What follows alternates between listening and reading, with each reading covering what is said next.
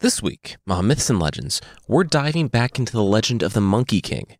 We'll meet medieval Clippy and see that if a rest stop involves some compulsory marriage, might want to keep on going down the road. On the Creature of the Week, if your blood, spit, and body odor are all poison, congrats, you are an evil mythological creature.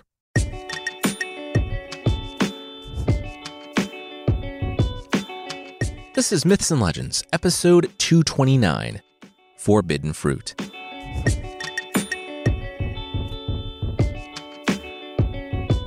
This is a podcast where we tell stories from mythology and folklore. Some are incredibly popular stories you might think you know, but with surprising origins. Others are stories that might be new to you, but are definitely worth a listen. Previously on the story of the Journey to the West, Xuanzang embarked on, well, the Journey to the West. He was a monk, and he was seeking the scriptures in the Thunderclap Temple after being recruited by the Bodhisattva Guanyin. It was a dangerous journey that started with him being kidnapped by demons, so he got some help. The first companion was the Monkey King, Sun Wukong, a shape shifting, super powered monkey who, to lower the amount of time he would have to serve in prison, agreed to take his supernatural rod and protect Xuanzang. Next, they met their horse, who's actually a dragon but never leaves his horse form, so don't worry about him. Then they met Pigsy, a giant pig man and a completely raging id who left his captive wife to earn his way back into heaven. The final member of the party was Sandy, a sand monster who lived at the bottom of the river and who also offended the immortals, leading to his banishment. Basically, everyone but Xuanzang is on a redemption arc. We catch up to them on the road, looking for a much needed pit stop.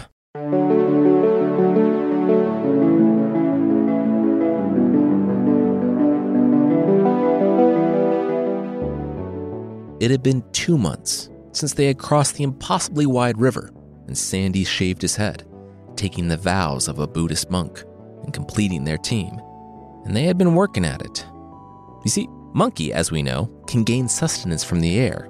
That's how you survive for 500 years after a god throws a mountain on you. Xuanzang was a monk and of a singular mind. Also, he got to ride the horse, so he was doing fine. The other three, though, they were ready for a break. It had been constant mountains, walking, and lumpy campsites. They wanted a bed to sleep in, even just for a night. Pigsy was the most vocal. He was used to the pleasures of life, and this trip was not that. Sandy, who had just spent the last few hundred years chilling at the bottom of a river, was pretty out of shape too, though he was sand, so it was pretty easy to get back into shape. Up ahead, Xuanzang on the dragon horse stood on the edge of a cliff, inspecting the valley below in which a vast forest spanned the gap, a vast forest and a mansion that poked out above the trees. As Sun Wukong, the Monkey King, walked up alongside the horse and his master, he cautioned against this place. They hadn't seen a soul in two months, and he had been safe. This journey was a difficult one uh, for these other guys, but they should keep moving. Just then, a cry broke out from behind them.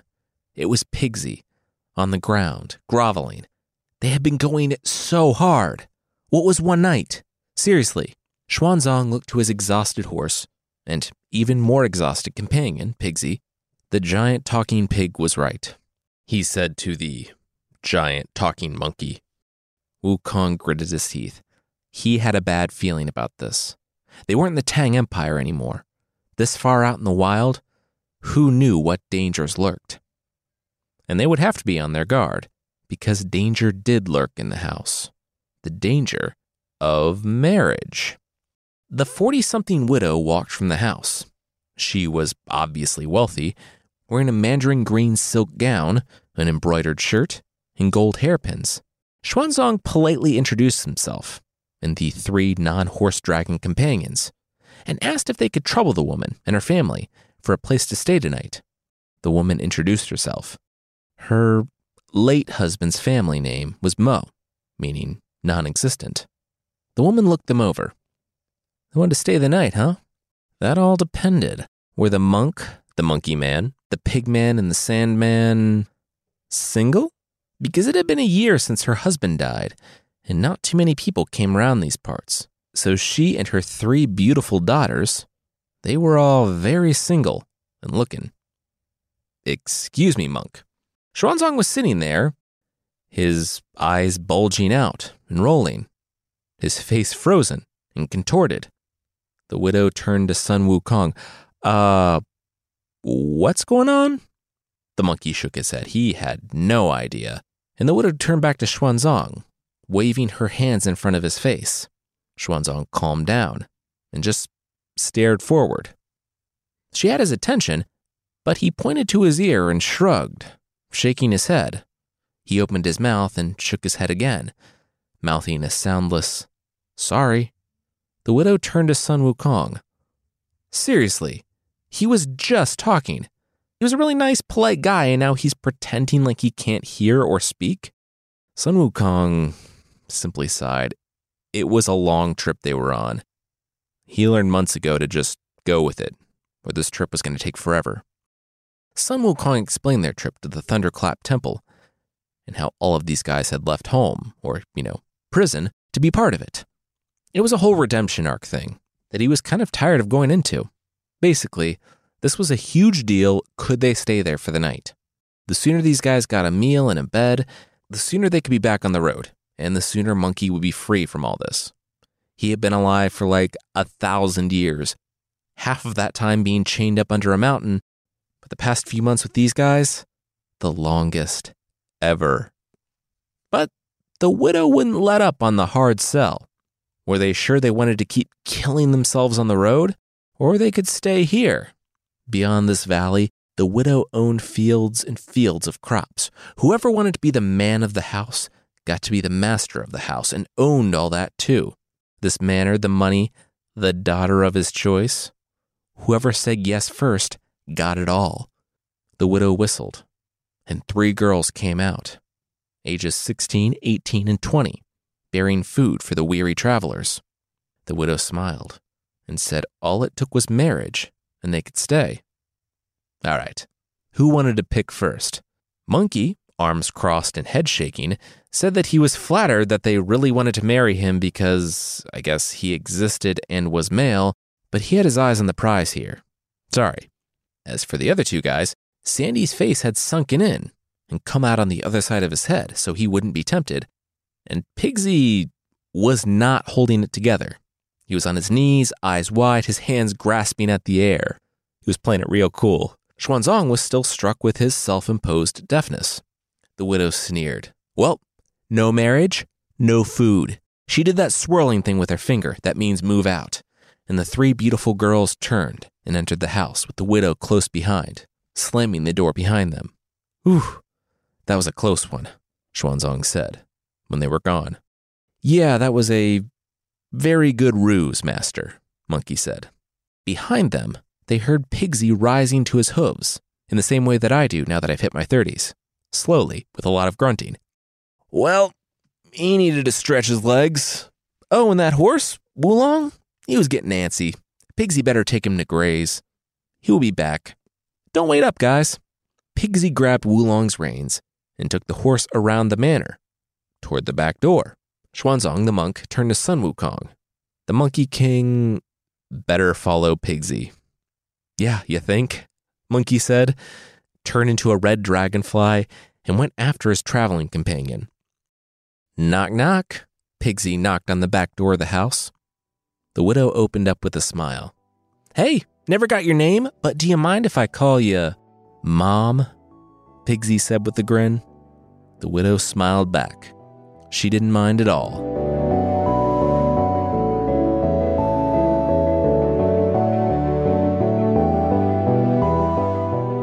It turned out that the widow's late husband's family had been super rich, but they died tragically when the couple was young. Her husband died a year ago, so they just had all this time, money, and land, and no one to share it with. Over a thousand acres of farmland and a thousand head of cattle. Pigsy said not anymore though he was worried that they would find the fact that he was, you know, a giant anthropomorphic pig to be a problem. The girls emerged from the back room and smiled at Pigsy. The widow grinned as well. After their father died, they barely even remember what a man looks like. Pigsy's looks wouldn't be a problem, though if he was serious, he should discuss it with his master in return. Pigsy said, Yeah, absolutely. It will be fine. This was all fine. If there was one thing he knew about a redemption arc, it was that you could pause it indefinitely to go back to doing the thing that you were doing before it without consequence.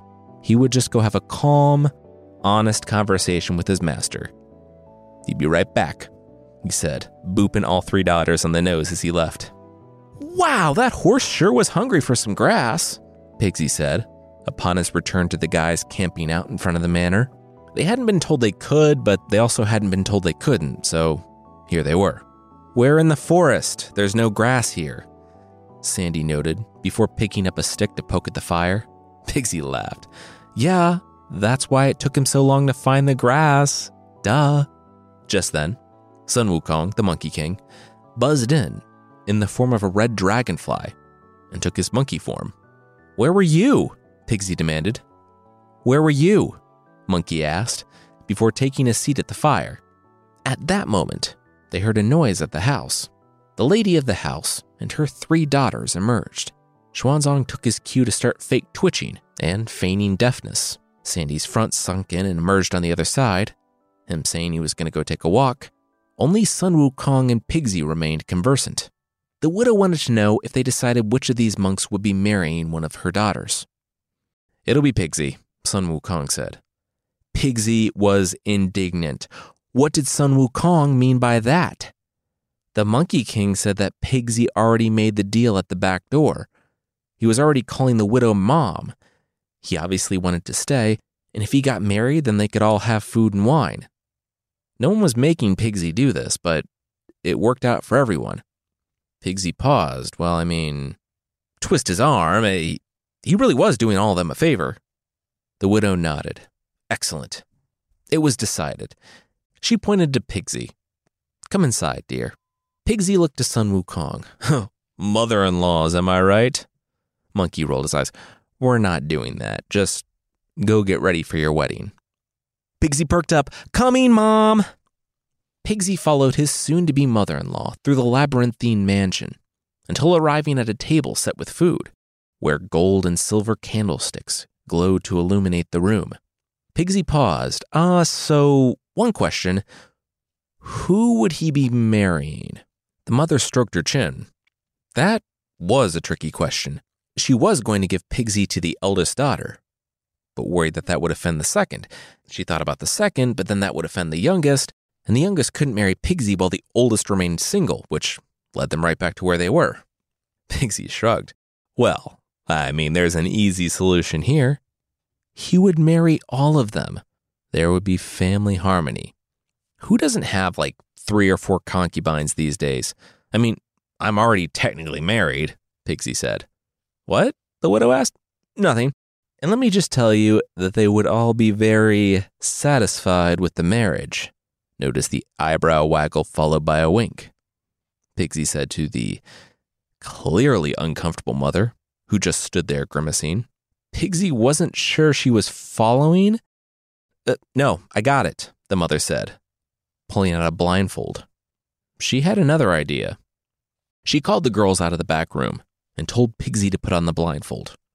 He would let chance choose. Pigsy only had to put on the blindfold and walk toward the girls and the first one he grabbed would be his wife.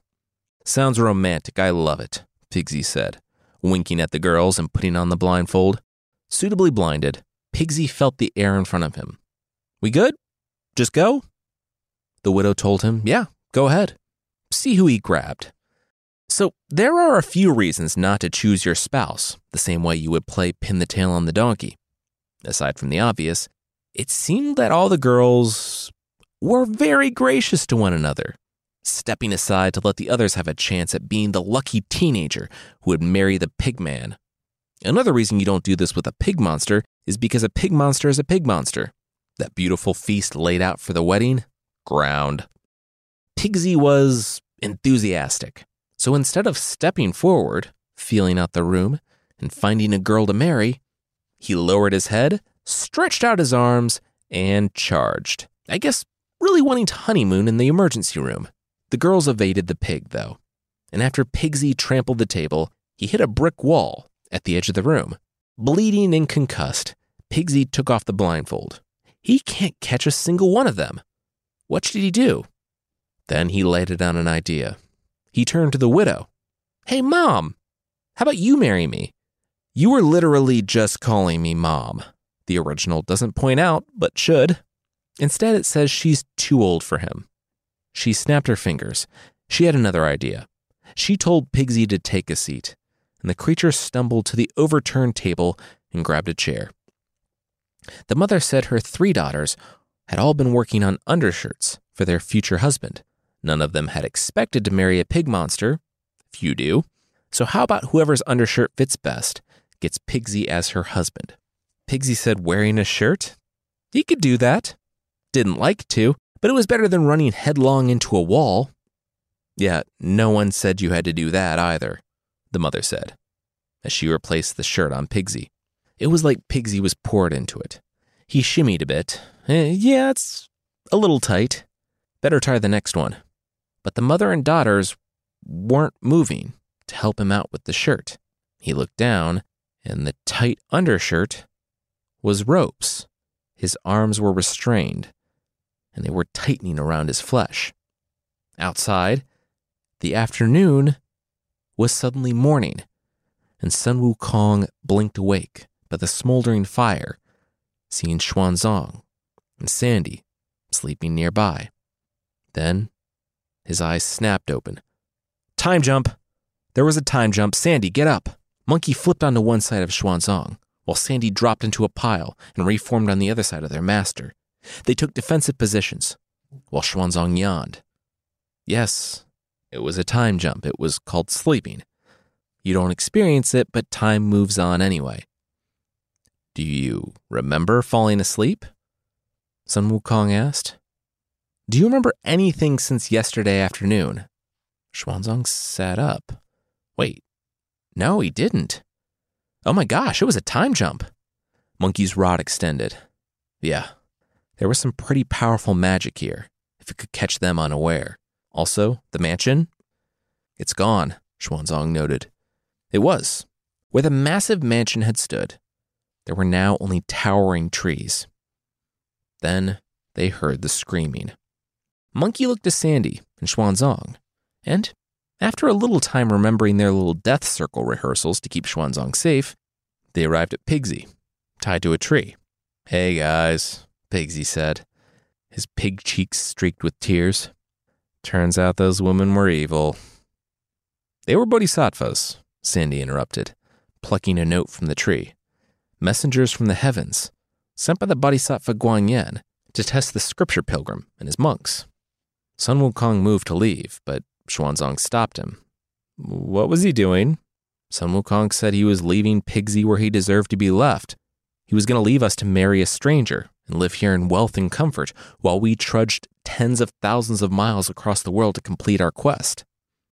He made a mistake, Xuanzang said, and he learned from it. How can you ever expect someone to grow if you cut them off before they learn from the errors they've made? What if the heavens had done that with you? Do you think beans can change? That they can grow?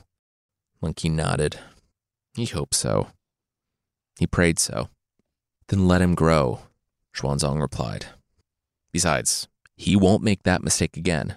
I think if we cut him down, we'll have an enthusiastic new traveler. I think he's been punished enough.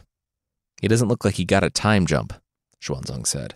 Pigsy confirmed his enthusiasm, saying he would gladly carry their bags now. Please, just don't leave him here. Monkey rolled his eyes, and, with one swipe of his sword, Pigsy hit the ground and took his first deep breath in 20 hours. Pigsy happily scooped up the bags and packed away the camp. The group got back to the road, and from then on out, did not hear much complaining from Pigsy. Pigsy also asked if Xuanzang could teach him that whole pretending to be a person with hearing loss and the whole twitching thing. That was weird, and apparently effective. Xuanzang said he was happy to.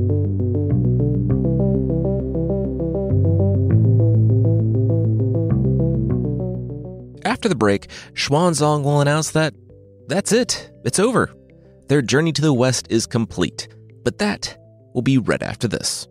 Every year, one thing is always predictable postage costs go up. Stamps.com gives you crazy discounts for up to 89% off USPS and UPS services, so your business will barely notice the change. Stamps.com has been indispensable for over 1 million businesses just like yours. It's like your own personal post office no lines, no traffic, no waiting. Sign up with promo code PROGRAM for a four week trial, plus free postage and a free digital scale. No long term commitments or contracts. That's Stamps.com code PROGRAM.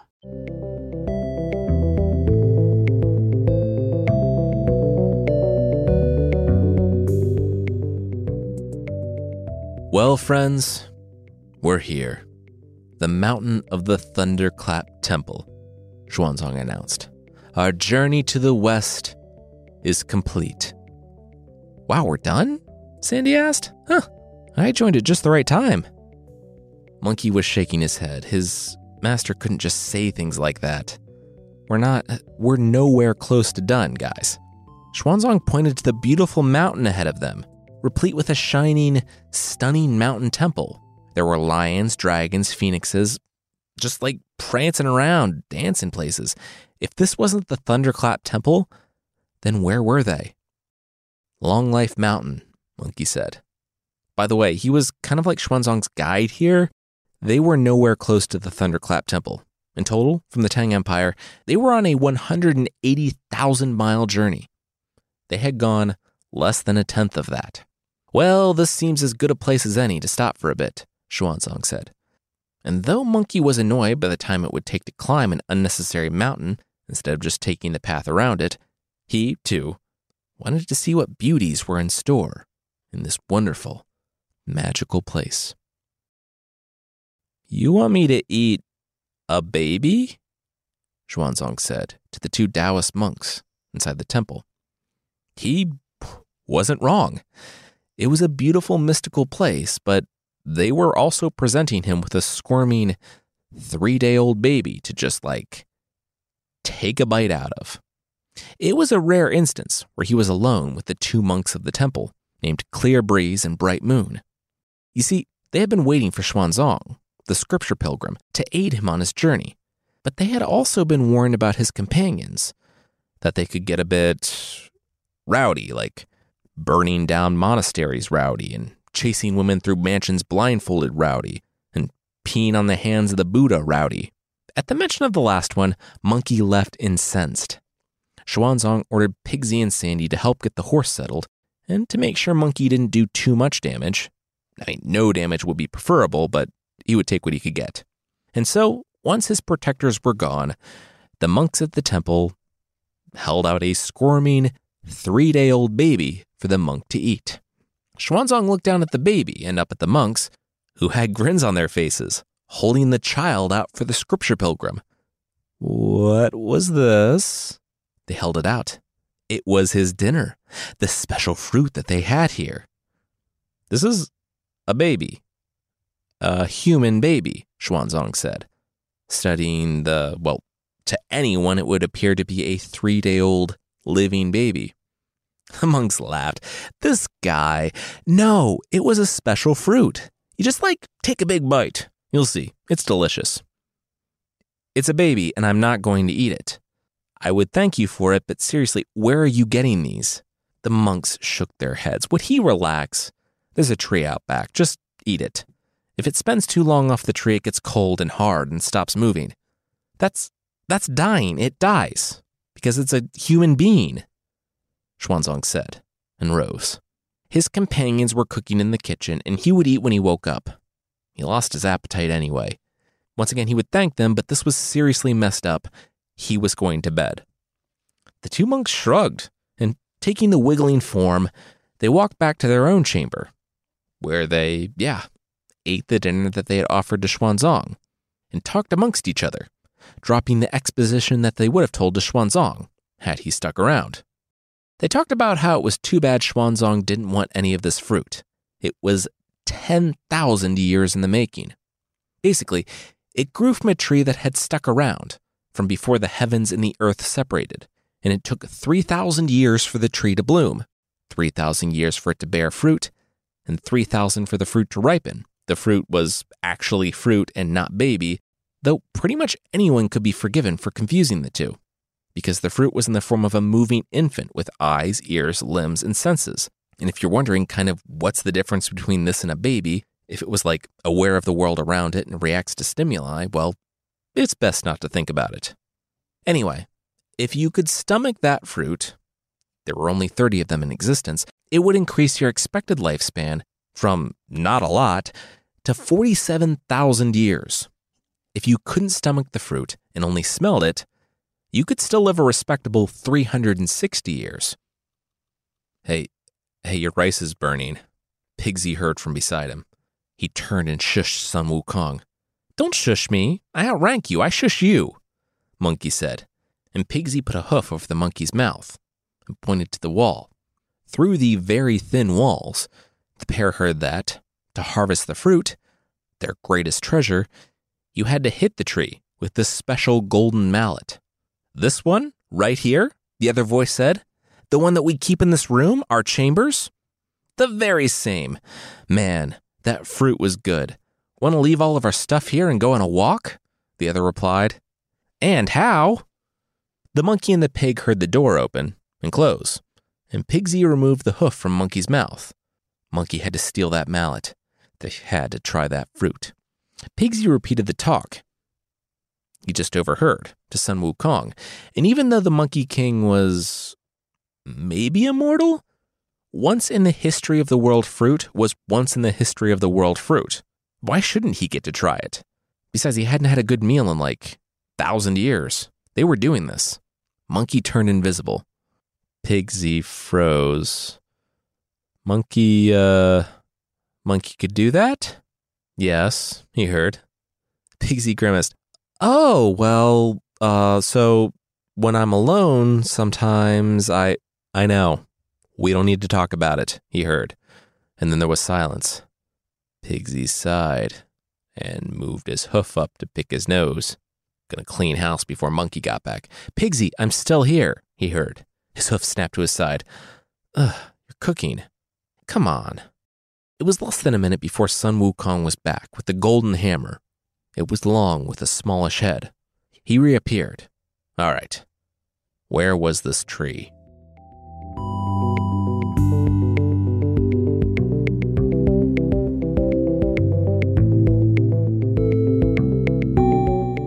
See the three companions' misadventures with the fruit that looks way too much like babies, but that will be right after this.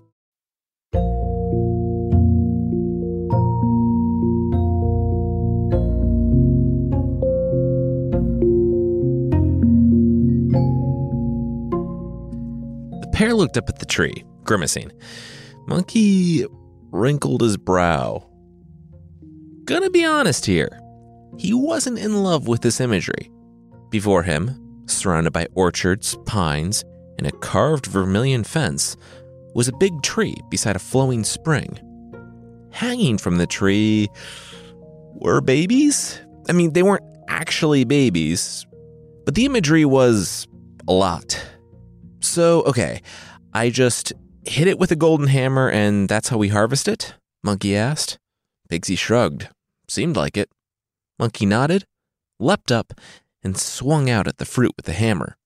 It separated, dropped to the ground, and crawled into the ground, was basically absorbed by the ground. Sun Wukong swatted at the ground with his staff that could dent iron, but it didn't move at all. He clawed at it, but it wouldn't budge. This was new. Like a supernatural clippy, the guardian spirit of the tree popped into existence. Hi, it looks like you're trying to harvest the ginseng fruit. Can I help? Monkey said, Yeah. The baby crawled under the ground. The baby he wanted to eat. The fruit was absorbed by the elements, the spirit corrected. Monkey shrugged, potato, potato. The spirit continued, saying the fruit, whenever it touched the elements, disappeared. If it touched a creature's hands, it would disappear, and only gold and silk could touch it. The golden hammer and the silken cushion of the Taoist lads, as the story begins to call them. Monkey looked at his silk shirt. Oh, okay, he leapt up, hit a fruit, and caught it in his shirt. It stayed, wiggling like a three day old baby. Wow, yeah. Thanks, Spirit. After they harvested the fruit, the three stole off to the kitchen to eat it. Monkey and Sandy nibbled theirs, making it last, which is really kind of grosser and messed up because it's moving and in the form of a human baby. Pigsy, being a pig, gulped his down pretty instantly. I get Pigsy's feeling. You ate it too fast. Everyone else is sitting around enjoying theirs. You get a little envious of their self control as they nibble that baby apart. Pigsy looked longingly, asking for a bite. Monkey wrinkled his brow. Seriously, he had the exact same amount as both of them. No, he couldn't have a bite. Also, they should get back to work. Master was still waiting on that rice. Back in the kitchen, Pigsy was annoyed and muttering about how he barely got to enjoy his stolen ginseng fruit that they stole. Okay, so the thing with the walls, the thin walls, they work both ways.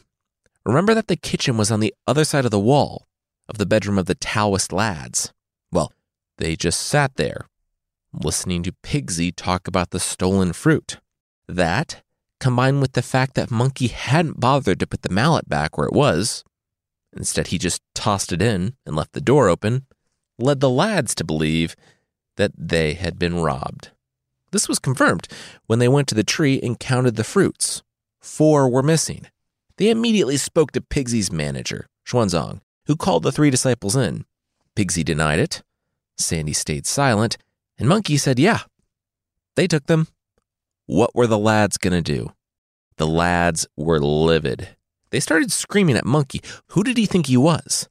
Did he think he was worthy of one of those fruits? Sun Wukong, the Monkey King, the self proclaimed great sage equal to heaven, just stood there, nodding, contrite, murmuring earnestly that he was so sorry. They were right. He was the worst. He didn't deserve the fruit. Did they want him as a literal doormat too? Because he would do that for them. Or that's what everyone saw. As soon as the lads started chewing him out, Monkey took a pinch of fur from his side. If you had been looking for it, you probably would have missed it, because in one motion, Monkey disappeared, and one of his clones took his place to take the verbal beating from the lads. Monkey floated invisible through the air. He was so angry at getting dressed down by these nobodies about their stupid, creepy fruit. Oh, they were mad about four fruits missing?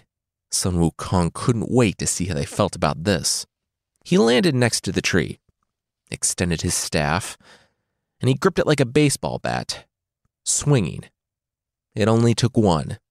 He hewed clean through the trunk of the tree, and it creaked, toppling over into the garden. Every one of the baby fruits hit the ground and crawled into the dirt, being absorbed by the elements. The tree's leaves fell. Finally, the trunk withered and died. The tree that had been standing since before the earth was the earth was dead, and Monkey had killed it. Monkey looked at it. Well, shoot. He sighed. This was bad. He looked at the dead tree. He thought he changed, that he was growing. But the old monkey was still in there, just underneath the surface, waiting for some perceived slight to lash out at the world. He stepped back into his form, just as the lads stopped chastising Sandy. When they were left alone for a bit, Monkey said, resigned, that they should probably leave. Immediately. Just then, a scream went up from the garden. The lads saw how contrite fake Monkey was and wanted to confirm their count of the fruits. Monkey smiled awkwardly at the sounds of the screams. He might have something to do with that. The lads rushed back to the house that Xuanzang and the three disciples were in and slammed the door shut, locking them in. They said they were going to go talk to their boss's boss, an immortal.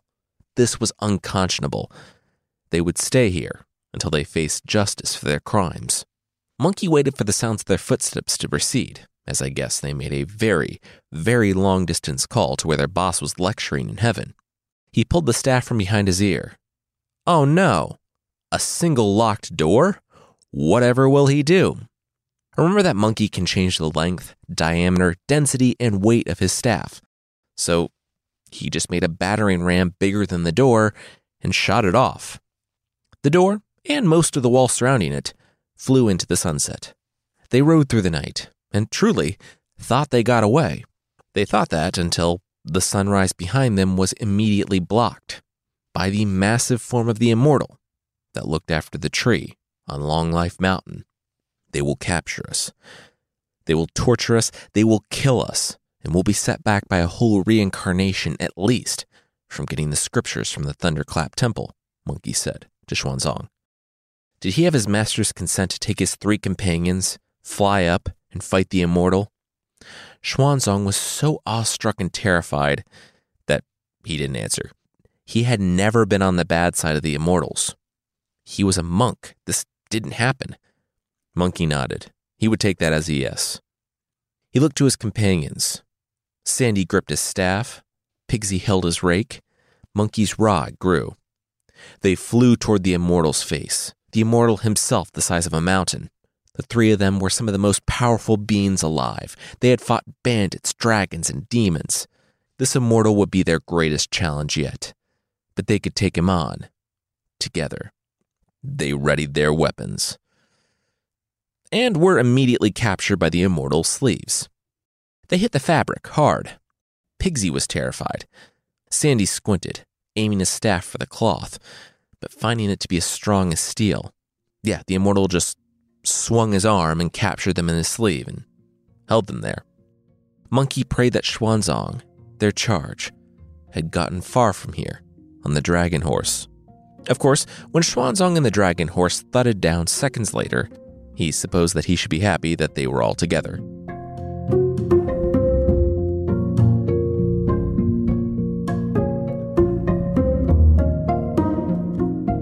Xuanzang was weeping. Pigsy's mouth was watering. Sun Wukong sighed. So this was how their quest would end. The giant immortal, the one who looked after Long Life Mountain, had done a bit of rearranging at his temple, and the various lesser immortals were piling wood beneath a giant frying pan laden with oil. They were going to dump Sun Wukong, Pigsy, and Sandy into the pan to fry them to death. For Xuanzang, they would be merciful and just bury him alive. Sun Wukong rolled his eyes. This was all so boring. Heaven had already tried to boil him, and he had already survived that. Some third rate immortal was going to do this to him, only to get more enraged when it didn't work and then try something else that wouldn't work, and over and over. Monkey looked to his left, to the giant lion statue. He bit down on his own lip, drawing blood. He spat the blood, and in an instant, he appeared to be in the place of the lion statue, but he was actually floating, invisible, above the five captives awaiting their execution. When the little immortals arrived at the captives, they looked to the spot where Monkey used to be, and then to the spot where the lion used to be. Huh, he must have moved. Weird. All right, let's go. They tried to lift him, but he wouldn't budge. It was like a boulder. In all, it took 20 people to move Monkey and throw him into the pan. Okay, so don't fry things or people alive. Just saying. Good rule to live by. Especially true when it comes to frying up some supernatural monkeys. Basically, the little Taoist lads, as they're all called now, tossed what they believed to be monkey into the boiling oil. It did not go well. The little immortals were all splashed in the face with burning hot oil, which immediately caused blisters to rise. Further, the pan broke, and the burning hot oil flooded all over the ground. If you've ever watched one of those mishap videos where someone tries to deep fry a frozen turkey too close to their house, it does not go well. Fires caught all around, and Monkey laughed. Still, the giant immortal was unfazed. He ordered the littler ones to replace the pot, rebuild the fire, and he looked to the air and smiled to the general area where Monkey was floating. Now, the monk would burn first. Monkey sighed. What was he doing? Destroying trees as old as the earth itself, stealing and letting others take the blame, burning little immortals who were only doing their job, even though their job included them trying to cook him alive and Monkey finding them having to take their own medicine to be hilarious and appropriate. That was all old Monkey. Monkey wasn't changing. Now, what was he going to do? Let them burn his master alive and escape? Being constantly on the run from the heavens again? No. This was his chance to make things right. He reappeared, and floated down. He tossed down his staff, making it so heavy that no one could lift it, Marvel Thor's hammer style, and said here he was. If they wanted to torture someone, they should torture him, not his master. But he wanted to make this right too. How could they work something out?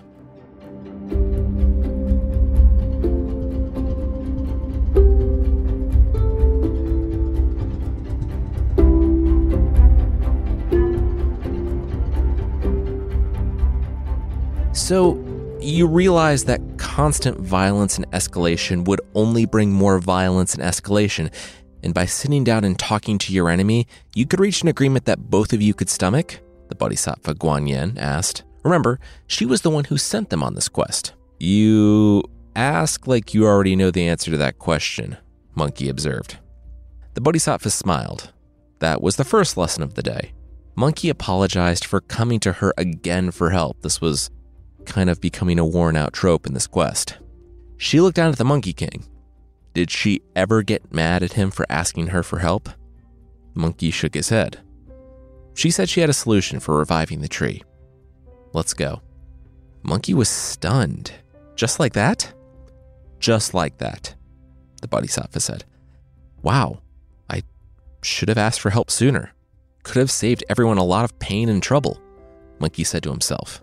And that's your second lesson, Guanyin said. Let's go. They made it back to the monastery, and the other immortals welcomed Guanyin. She could see that it was a tense situation, so she went right to planting. With her magic, she brought the tree right side up, put the trunk back together, and the roots snaked into the ground. She sped up time for the tree, and it went through 10,000 years of growth in a matter of minutes. And once again, the baby fruit was dangling uncomfortably from the tree. Guanyin took the fruit, and so did the immortals. And finally, Xuanzang, who held his nose and accepted the gift of 47,000 years of life, even if it meant he had to eat a fruit that was really too much like a human baby. I mean, one of the monks at the place mentions that it even tastes like a baby. How does he know that? Regardless, Xuanzang became close friends with the immortal, and over the course of their six day party stay, they became blood brothers.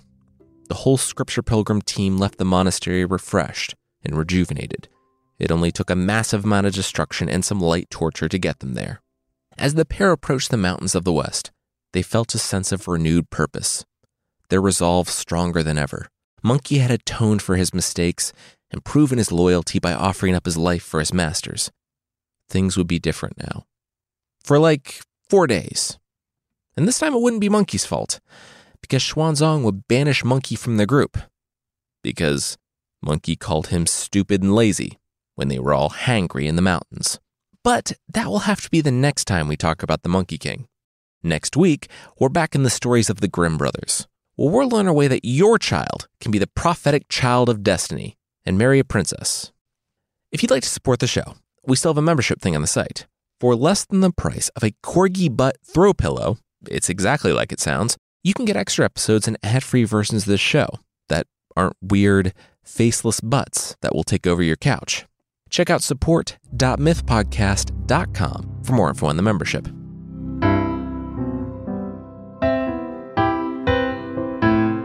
The creature this time is the Wilser dragon from Swiss folklore. The Wilser dragon lived on Mount Pilatus in Switzerland, though lived on is kind of not telling the whole story because it terrorized the mountain and everyone around it for over 20 years.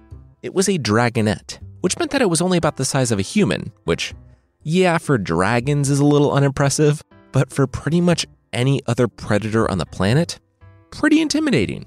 In addition to its sinewy frame, sharp teeth, and claws, the dragonette was packed with poison, like way too much poison. And before I get emails on the difference between poison and venom, just know that the Wilser dragon had both. Also, its spit was poison and blood. Way too much poison. So, what do you do to stop something the size and ferocity of a Bengal tiger who can kill you with a scratch? Well, you hire a criminal. Winkelreich was a man who had been outcast for manslaughter because he slaughtered a man. I guess he killed someone in a duel, maybe. Now, now that seemed like a good idea when you had heroes coming to your village every two weeks offering to kill the dragon for glory or whatever. But when those dried up, because they were all dead. Well, suddenly, Winkelreich wasn't looking too bad. They sent an envoy to find him in his cave, telling him that they would commute his sentence if he killed the dragonette. Winkelreich was as confident as he was skilled and took the job. A suicide squad of one, he found the Wilser dragon and killed it pretty much instantly. The thing charged him, and he sliced off its head. Done and done. He was not only free to return to his home, but he was a hero too. He raised his sword in victory, and then he felt it trickling down his hand. The Wilser dragon's blood. The Wilser dragon's poison blood. Winkelreich dropped dead instantly. His sentence was cut short, tragically, due to his own death.